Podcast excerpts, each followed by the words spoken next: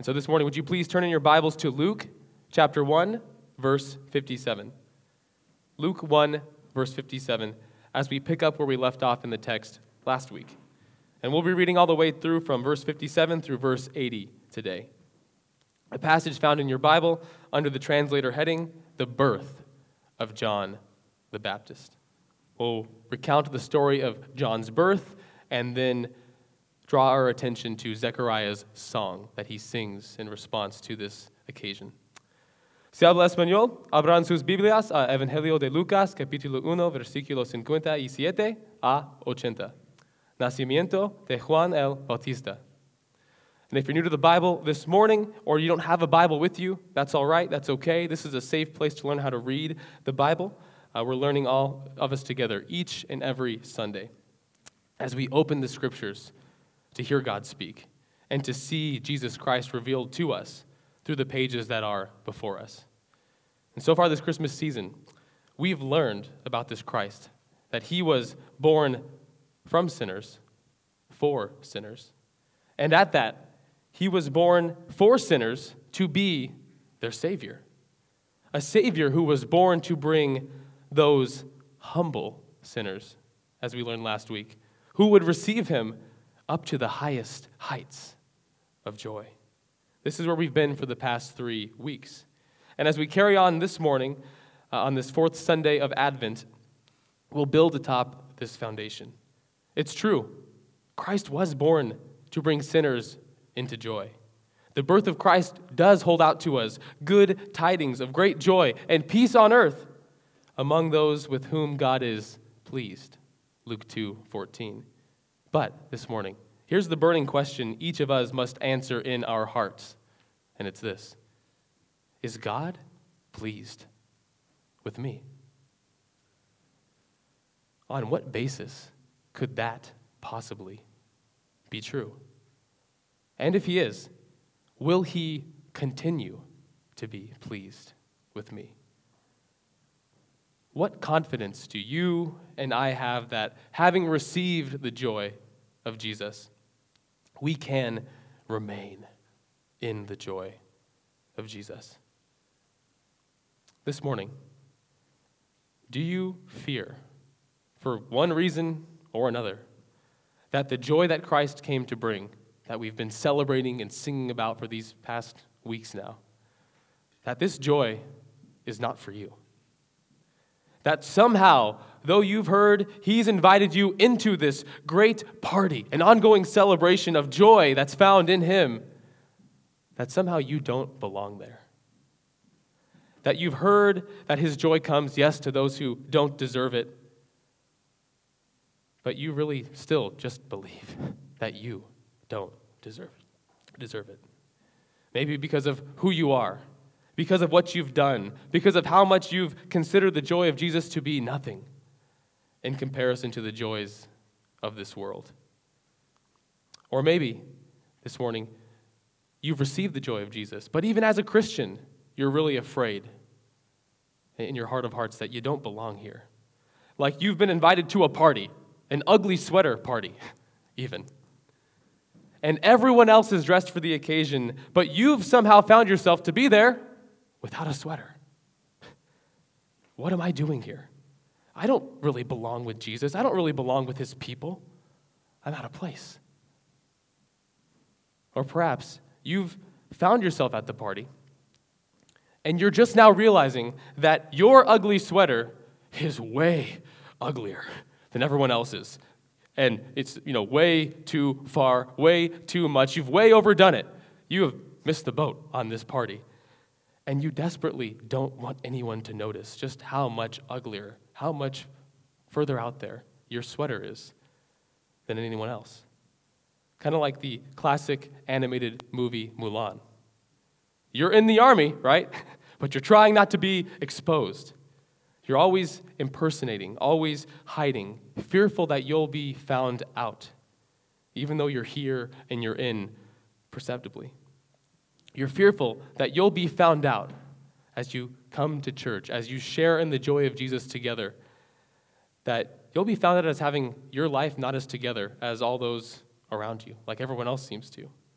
that you'll be found out as not being joyful like those around you seem to be, that you'll be found out as apathetic toward the things of God, found out as to be struggling with sin and temptation more than anyone else around you. And because of this, you're fearful that you'll be exposed and found out as a hypocrite. And because of this, you're at the party, but you're not having any fun at the party. Your experience in the joy of Jesus is being cut short by the fear of embarrassment, the fear of man, the fear of not fitting in because of all these things you see in yourself. So, because of that, consequently, you pull back. You don't press into others very much. Don't unburden your soul to them. And you don't appear before God in worship, in gladness. And because of this, you feel even worse. And that feeling of not belonging and not fitting in and hypocrisy sets in and worsens. Or perhaps, finally, you're at the party, but in the back of your mind, you're afraid that you might be asked to leave. In the back of your mind, you're afraid you just won't be able to keep up the Christian life, to per- persevere until the end, to keep yourself in the joy of Jesus. You're in. But maybe you find yourself this morning so preoccupied with whether you'll be able to stay in that your joy in Jesus right now is diminished. Instead of living the Christian life out of a place of confidence, you're living it out of a posture of fear that you must continue to be doing enough to remain a party guest, to keep God pleased with you, to not be cast out for your continued failures and falling short. Maybe this morning your Christian life is characterized not by an assurance of your acceptance before God. In lacking assurance, you're lacking rest for your soul. And fear is driving your Christian life and constraining the joy that's found in Christ. Maybe that's where you're at this morning. But whatever fears you're facing, the Christmas season that we're celebrating has traditionally been held out uh, as the hope, right, of better things to come. Judy Garland and John Lennon and many others, they've sang about the coming of Christmas as the dawn of a new day in which Judy sings, All our troubles will be out of sight. And there's hope for a new situation, as Lennon sings, without any fear. And in the text before us today, Zechariah the priest, he actually sings a similar song as Judy and John and so many others. He connects the dots on Christmas and the end of fear. In what is traditionally known as the Benedictus, the song that we read in Luke chapter 1, he agrees that the coming of Christmas does, in fact, mean the end of our fears. But, importantly, he disagrees on the source of those troubles and threats and the solution to live lives without fear for all our days the Song of Zechariah, which we'll focus upon this morning. It points us to the reality that Christmas really is the antidote to the fears that poison our lives. The song of the seasons, the song of the seasons, they're right, these songs, in their hopeful sentiment. It's not just wishful thinking to connect the arrival of Christmas with the end of fear, but the songs of the season just don't dig down deep enough to get to the real roots of fear in our hearts. What are the greatest threats to our experience of the joy of Jesus? And just how does the birth of Christ relieve them? This will become clear as we read and receive God's words to us this morning. So, without further ado, will you read with me in Luke chapter 1, beginning in verse 57?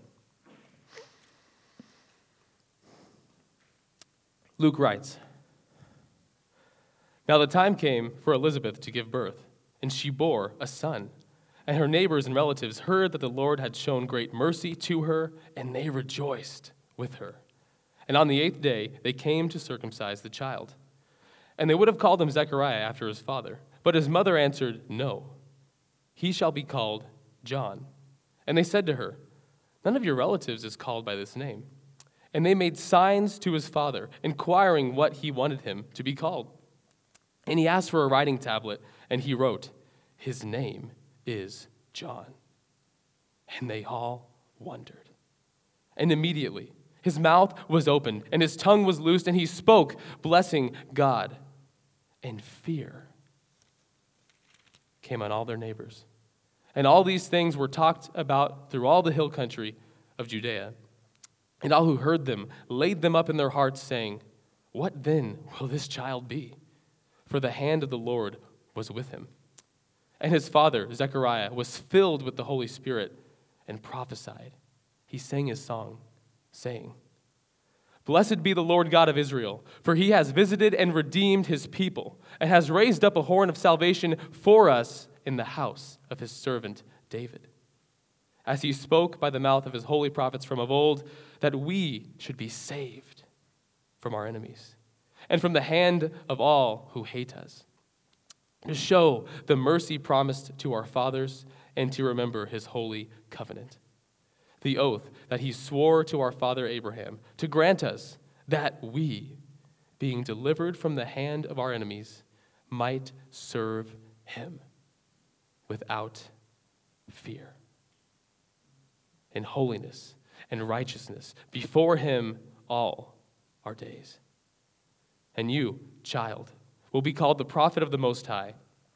For you will go before the Lord to prepare his ways, to give knowledge of salvation to his people in the forgiveness of their sins because of the tender mercy of our God, whereby the sunrise shall visit us from on high, to give light to those who sit in darkness and in the shadow of death, to guide our feet into the way of peace.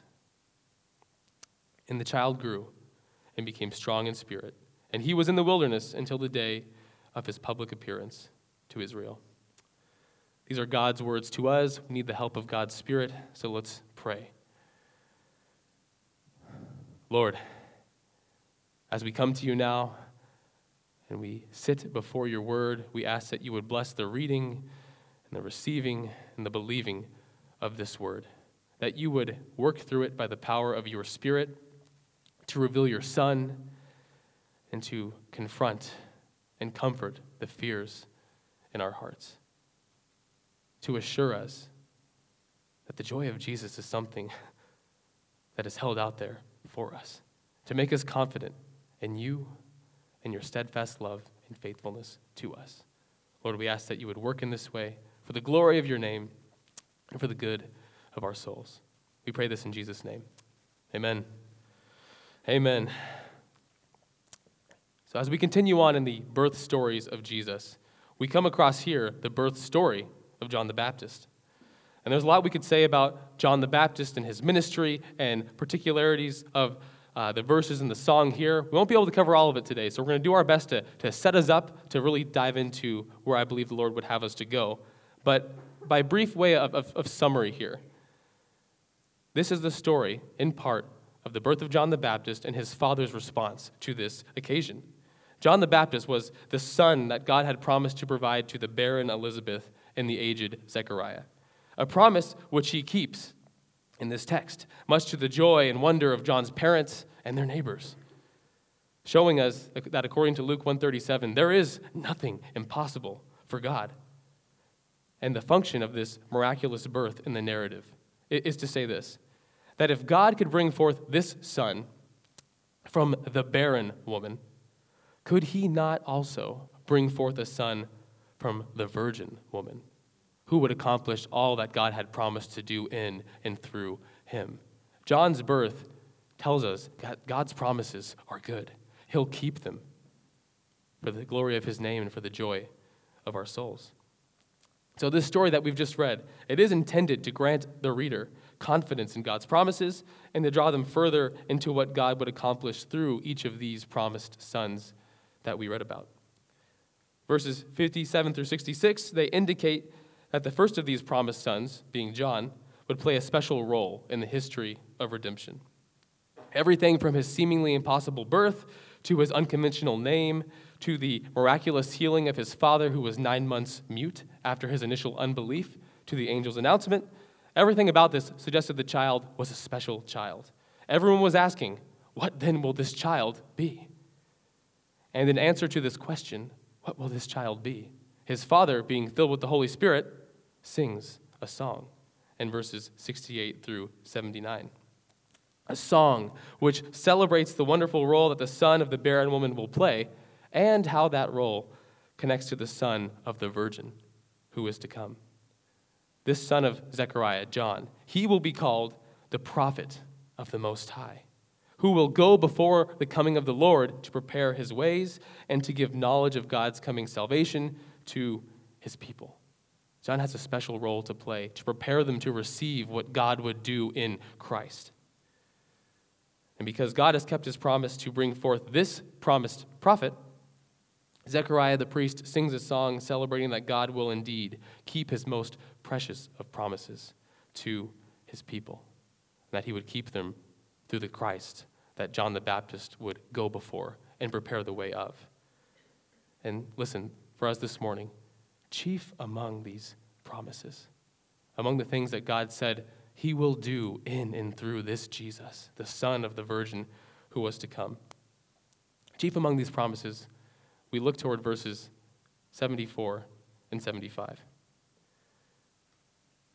God would keep his promises to his people all to the wonderful end that, look with me, actually beginning in verse 73 at the end, to grant us, his people, that we, being delivered from the hand of our enemies, might serve him without what? Without fear. In holiness and righteousness before him all our days. This is at the center, at the heart of what God is promising to do through the one uh, to whom John the Baptist would point. That we, people like us, might serve a God like him without any fear, in holiness and in righteousness, not just for one day, not just for a season, not just for a time, but for all our days. That we would be brought into a situation of fearless living before the living God. We see Christ. He was born to bring us into a lasting experience of peace, of joy, and of life before God. Zechariah's song indicates this in those two verses. To welcome us, in other words, into a party that we would never be kicked out from. But how did he accomplish this?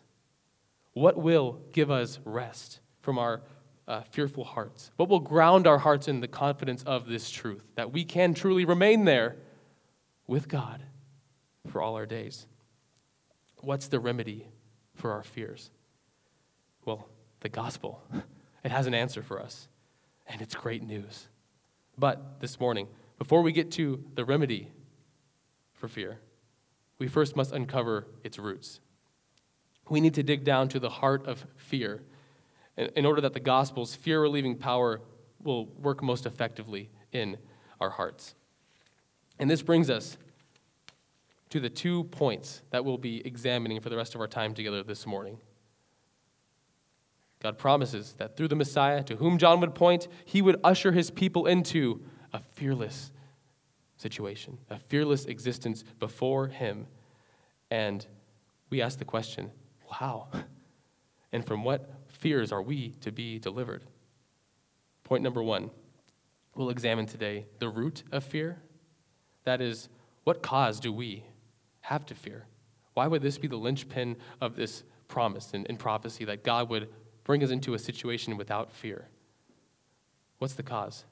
Number two, point number two, there is the remedy for fear. What is the gospel's solution to it? Beginning with our first point, we turn our attention back into Zechariah's song to search out the root of fear.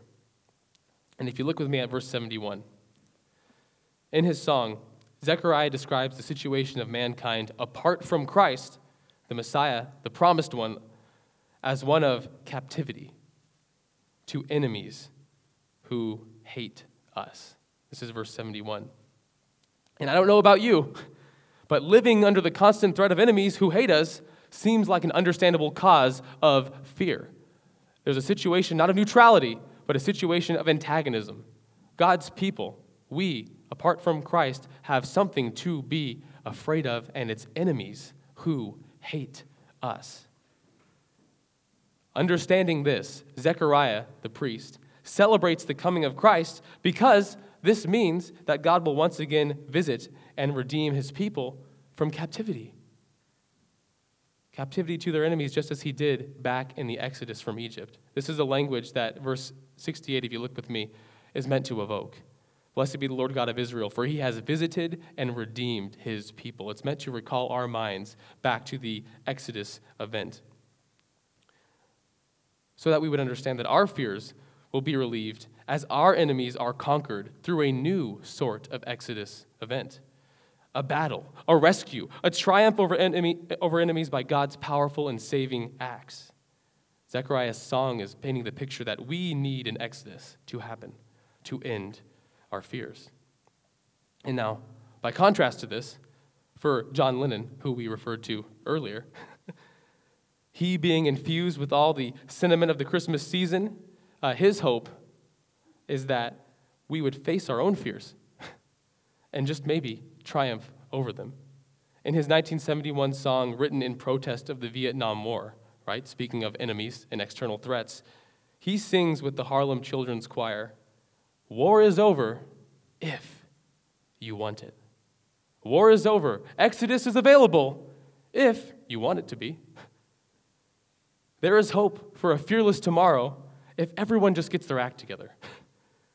And having grown tired of all the strife around us, of the captivity, of the animosity, if we all just would commit to world peace, we'll be delivered from our enemies when we choose to have no more enemies.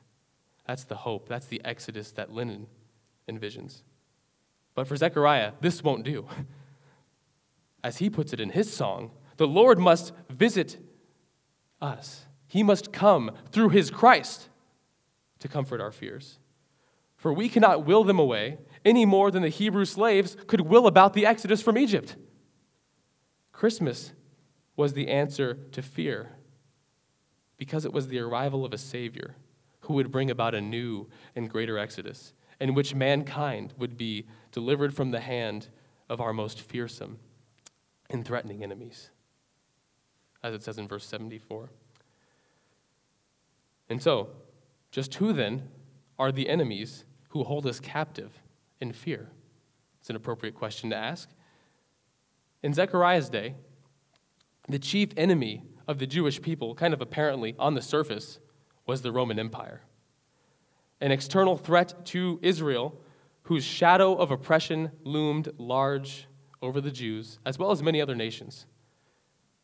They were a foreign oppressor to Israel who kept them from serving God in perfect freedom. They posed a, a circumstantial obstacle to peace and joy in God, and they were themselves, the Roman Empire, a formidable threat externally to God's people. They could do violence to them, they could come in and really give them a bad day. But the question is did Christ come only to address external threats and enemies that are apparent in that sort of way? to alleviate difficult circumstances? Or did he come to establish a freedom from fear that would penetrate and go down to the very heart of us? And now, as I say that and ask that question, don't get me wrong. We can say that the kingdom of Christ did come in and did conquer the kingdom of Rome. The Roman Empire is gone, but Christ reigns eternal.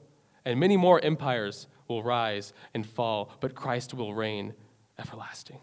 And so we're not want to make little of the Romans and the threat they might have caused to Israel, or little of Christ's victory over Israel's oppressors back then. But this morning I submit to you, that's not all he came to do in delivering his people from their enemies. Commenting on this situation, R.C. Sproul says this This reference to enemies here in the text, in biblical terminology, is not simply a promise that God is going to rescue the Jews from the Romans, or the Philistines, or the Amorites, or any of those other nations that constantly besieged Israel. Rather, the ultimate enemy, listen to this, that will be crushed by the horn of salvation is the devil. the prince of darkness, and all his minions who are part of the curse death, darkness, disease, and everything else that puts a shadow over the joy of human life, everything else that would constrain our joy in Jesus. All these enemies will be conquered by the Messiah. This is the hope of Zechariah's song. And John Calvin, he agrees with this as he writes earlier. Unquestionably, he says, Zacharias was well aware that the principal war of the church of God is not with flesh and blood, but with Satan and all his armament, by which he labors to accomplish our everlasting ruin. Though the church is also attacked by outward foes, and though we also face external threats to our joy, obstacles to our peace, though the church is attacked by these outward foes and is delivered from them by Christ, yet, as the kingdom of Christ is spiritual, it is chiefly Satan, the prince of this world, and his legions that, present, that the present discourse re- relates to. Our attention, he concludes, is also directed to the miserable condition of men out of Christ, lying prostrate under the tyranny of the devil. Church, Jesus was born to cure this miserable condition that we find ourselves in, to defeat Satan, who is the enemy of our souls, who accuses us of our sin, who tempts our souls toward sin, and who has the power over, the, over death. Why? Because as the Bible tells us, death is the wages of sin. Sin being any failure on our part to love and to obey God as we ought to, a failure to worship God as He deserves, and simultaneously, the audacious and tragic choice that we make in our own hearts every single day to worship anything other than this true and living God who is life himself and joy himself. Satan holds us in captivity because we are sinners. And as such, sin and death and the devil, these are the enemies that we face. These are the enemies that make it impossible for us to stand before God without fear. And in all this, sin is the first domino to fall, the crux of power uh, for Satan and death to reign in our lives and cut off our joy. These are the true enemies that Jesus came to defeat. As Charles Spurgeon says, what then truly was it that made us afraid? Were we not afraid of God because we felt that we were lost through sin. Afraid because we know our sin deserves judgment. Afraid because sin brings God's displeasure. Afraid because sin and death, they separate us from the party being thrown by the God of life. Sin is the ugliest sweater that goes too far and will not allow us to get our foot in the door. So, as we dig down to the roots of fear in Zechariah's song, the question that emerges from this is, is this How can we hope to get in, stay in, and live in the joy of Jesus in light of our own sinful condition? Given this miserable condition, we're confronted with some scary thoughts that could arise in our hearts, that could steal our peace and joy we're confronted with thoughts like, how can I belong in God's presence? Sin, I know, keeps me from even getting in the door. We know we are not holy as God is holy. We know we are defiled and corrupt, and our actions and affections are far from conformity to God's own character. We know we've sinned and fallen short of Him. And so, without our captivity to sin being dealt with, we know we cannot come before God in freedom for any of our days, much less all our days. in light of this reality, we can struggle with the thought of how can I keep then from being exposed as the sinner I continue to be? Being aware of our condition, we could live in fear of being seen just as we are. And at that, Satan comes, the enemy of our souls, and he accuses us day and night and reminds us of the, uh, of the truth that we never, of ourselves, deserve the party invitation. We don't belong. We can't get our foot in the door. Satan comes to accuse us in light of our sin that we shouldn't be here. He heaps guilt and shame upon guilt and shame as he reminds our consciences of just how ugly our sweater of sin really is. And if we cannot answer his accusations as they come to us, we'll find it increasingly difficult to access the joy of Jesus. He'll accuse and then tempt, and being increasingly discouraged by our own sin, and concluding that our, sweater is already so ugly, that we're already so dirty, we'll be more and more likely to give in to the sin that he tempts us with. Concluding, well, if I'm already a hypocrite, I might as well just be who I am. We ask questions like How can we stay in and not be cast out for our failure to be holy enough and righteous enough? How can we remain at this party, at this celebration of life with God?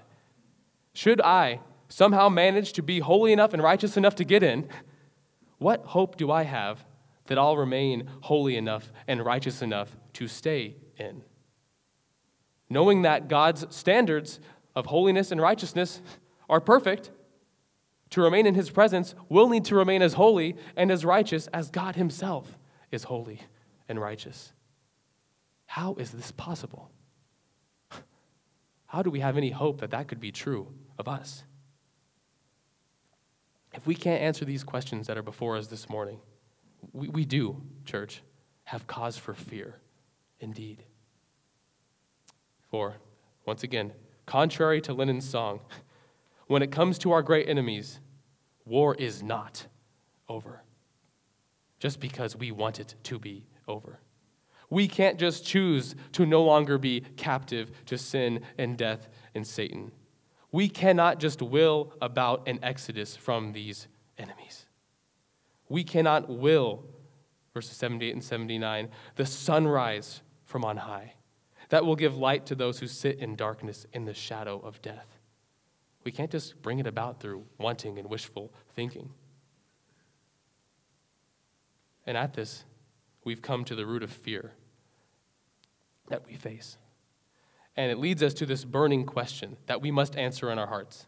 And it's this this all being true, how can sinners like us live before the living God in holiness and righteousness for all of our days? How can this be possible? Well, this morning we say thanks be to God that the gospel provides an answer to this question. And this brings us to our second point the remedy for fear. We've uncovered the root of fear, and now we look to the remedy for fear. Christ was born to deliver us from fear by delivering us from the enemies of sin and death and the devil. We've established, Zechariah's song tells us, that we needed an exodus. And Zechariah, he sings for joy that in Christ we have the exodus we need. So the question becomes how then will this new and greater exodus come about? And this is the focus of the rest of our time together today. How will this new exodus come about? Jesus, Zechariah points in his song to the reality that he was born to rescue us from the gravest of threats, being our own condition of sinfulness and all that comes with it. Jesus was born to rescue us from the greatest of threats that we face before a holy and righteous God to break the bonds of fear that hold us captive from joy. And he was born to do this, both in the subjective sense of our affections and our emotions, that is, setting our hearts at ease before God, but also quite objectively, He was born to cut off the cause for fear from its very roots. He came to cast out fear, uh, cast out the fear of sinners in the presence of a holy God, and to enable us, the sinners that we are, to serve and to worship and to live before God in freedom forevermore. So, what is powerful enough to overcome this fear that we face? What is strong enough to liberate us from our greatest enemies and propel us on through a life that is free and happy and joyful in worship to our God? Well, God's word, it tells us this that the answer to our greatest fears is the arrival of perfect love. Once again, the answer to our greatest fears is the arrival of perfect love. Please turn with me. Uh, we don't often do this, but turn with me in your Bibles to 1 John chapter 4. 1 John chapter 4, and we'll look at a couple of verses here together.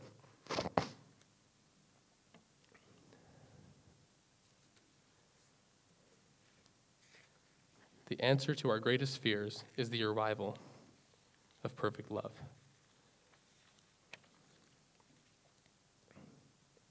And looking with me at verse 18 of 1 John chapter 4, we read this from the Apostle John. He says, There is no fear in love, but perfect love casts out fear. For fear has to do with punishment, and whoever fears has not been perfected in love. The answer to our fears is the arrival of perfect love, because as we just read, perfect love casts out our fears. How is this accomplished? How does perfect love cast out fear?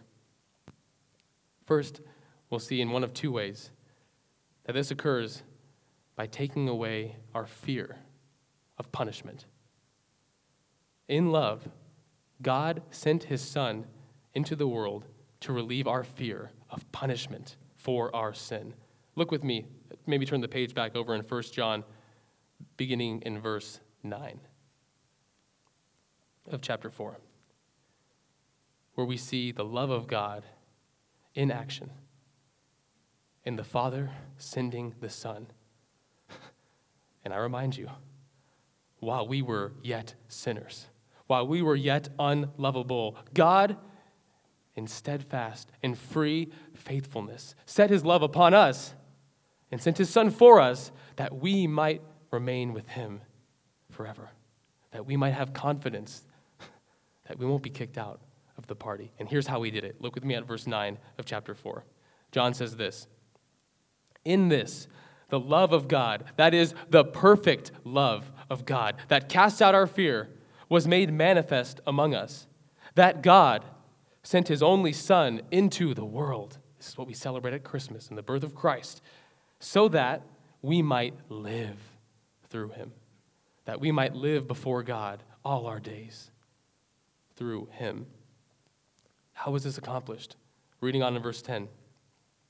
In this is love, not that we have loved God so as to make ourselves worthy or deserving or acceptable, you know, for his love, to merit it in any way not that we have loved God, but that He loved us and sent His Son to be, here it is, the propitiation for our sins.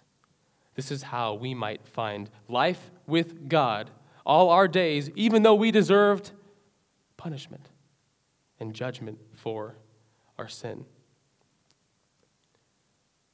Propitiation, if that's an unfamiliar word to you, means that Christ came to offer a, sacrifice. He came to give his life for our life, and in giving his life, he satisfied the penalty that we deserved for our sin.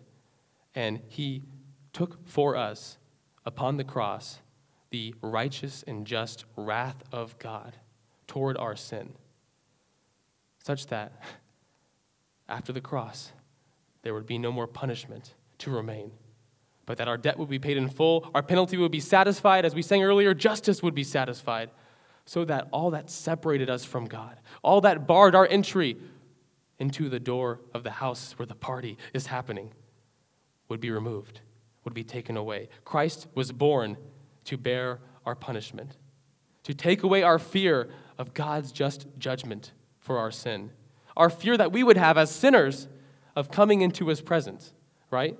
Because that's anything but joyful if our sin hasn't been dealt with and our penalty paid in full. But Christ came to cast out our fear by taking away our punishment. Because of this, because our punishment for our sin is removed in the cross of Christ, the devil no longer has any grounds upon which to accuse us of sin. Because any sin that he might accuse you of, any sin that you might accuse yourself of, has already been dealt with has already been settled, has already been nailed to the cross of Christ. So, objectively, legally, in the courtroom of heaven, there's no charge against you that will stick because Christ has taken your penalty and your punishment in full. You're free, you're clear, you're forgiven. God has dealt with your sin. And now this is wonderful, but it gets even better.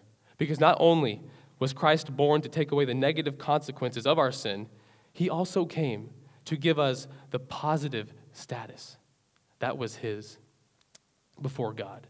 And because of this, because we stand before God as we come into his presence, as Christ stands before God, we don't have reason, we don't have cause to fear. And so the first thing that perfect love came to cast out was our punishment for sin. The second thing perfect love has come to cast out is our fear of banishment from God. Our fear that we won't be able to belong, our fear that we cannot remain here. That God's love toward us and pleasure over us is conditioned by our loveliness before Him and our pleasing service to Him. Our fear that if we don't measure up sufficiently, our experience of joy will lessen.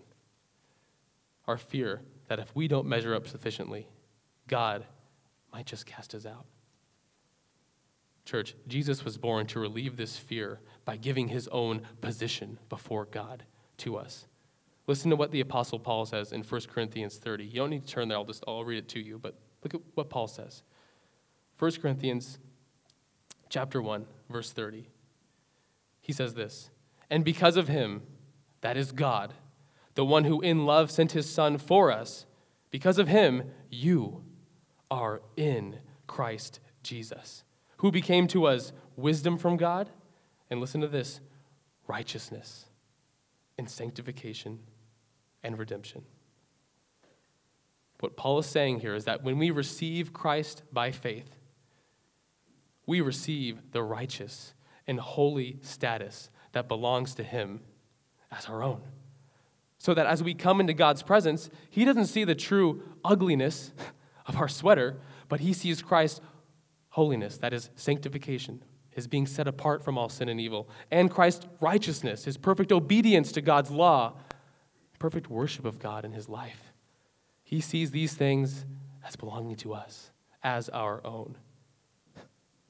Because of this, we can belong to God for all our days, because in Christ, his own status of holiness and righteousness before God is considered as our own and as he ever lives before God, ruling and reigning at the right hand of the Father.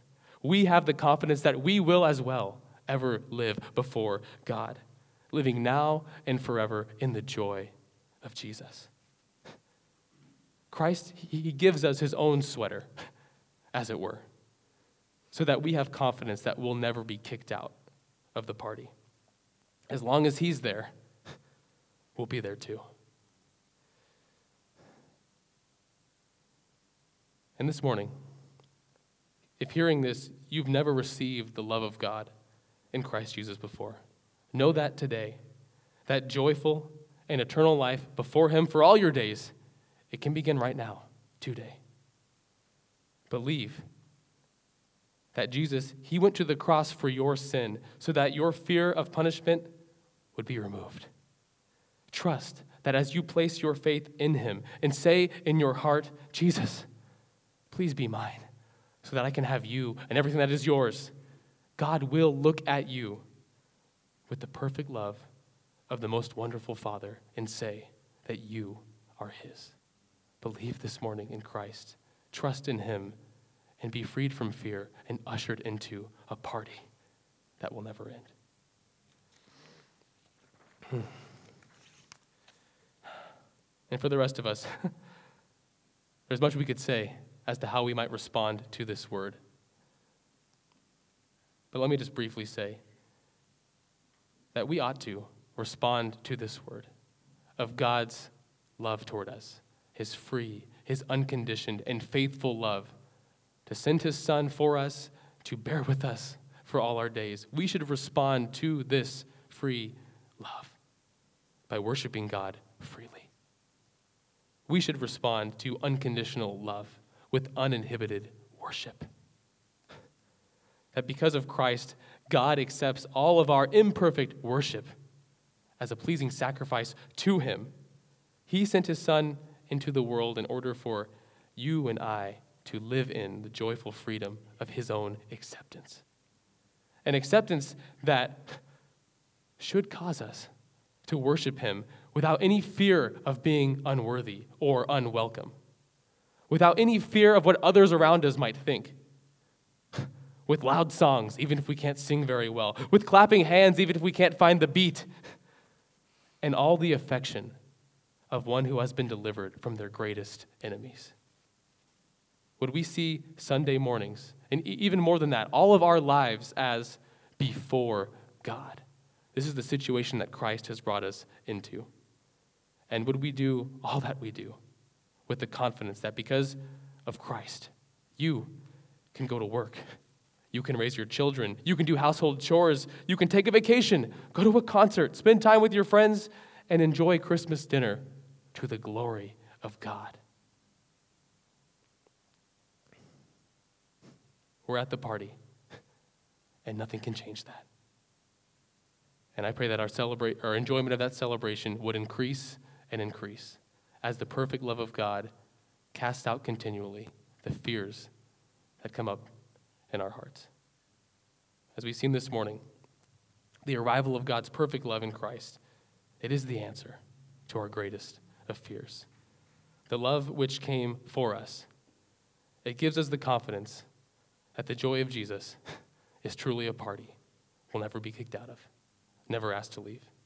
And so, would we respond right now by first praying and then raising our voices without fear to the God who was made low for us in love. Let's pray. Oh, Father, we thank you that in love you sent your Son for us. And that Jesus, in love, you laid your life down for us. And Holy Spirit, that in love you've poured out this love of God in our hearts, by which we might, though we were once sinners, cry out to God not in fear, but in love and devotion. Abba, Father. Thank you, Lord, that you set us free from our captivity to fear, and you usher us into a joy, everlasting and eternal, to be celebrated in your presence. I pray that you would, Lord, oh, use this word to alleviate our fears, that you would use this word to stoke the fires of our worship, and that you would use this word to glorify yourself in us as we live in the confidence that we belong to you. And we ask and we pray all these things in Jesus' name.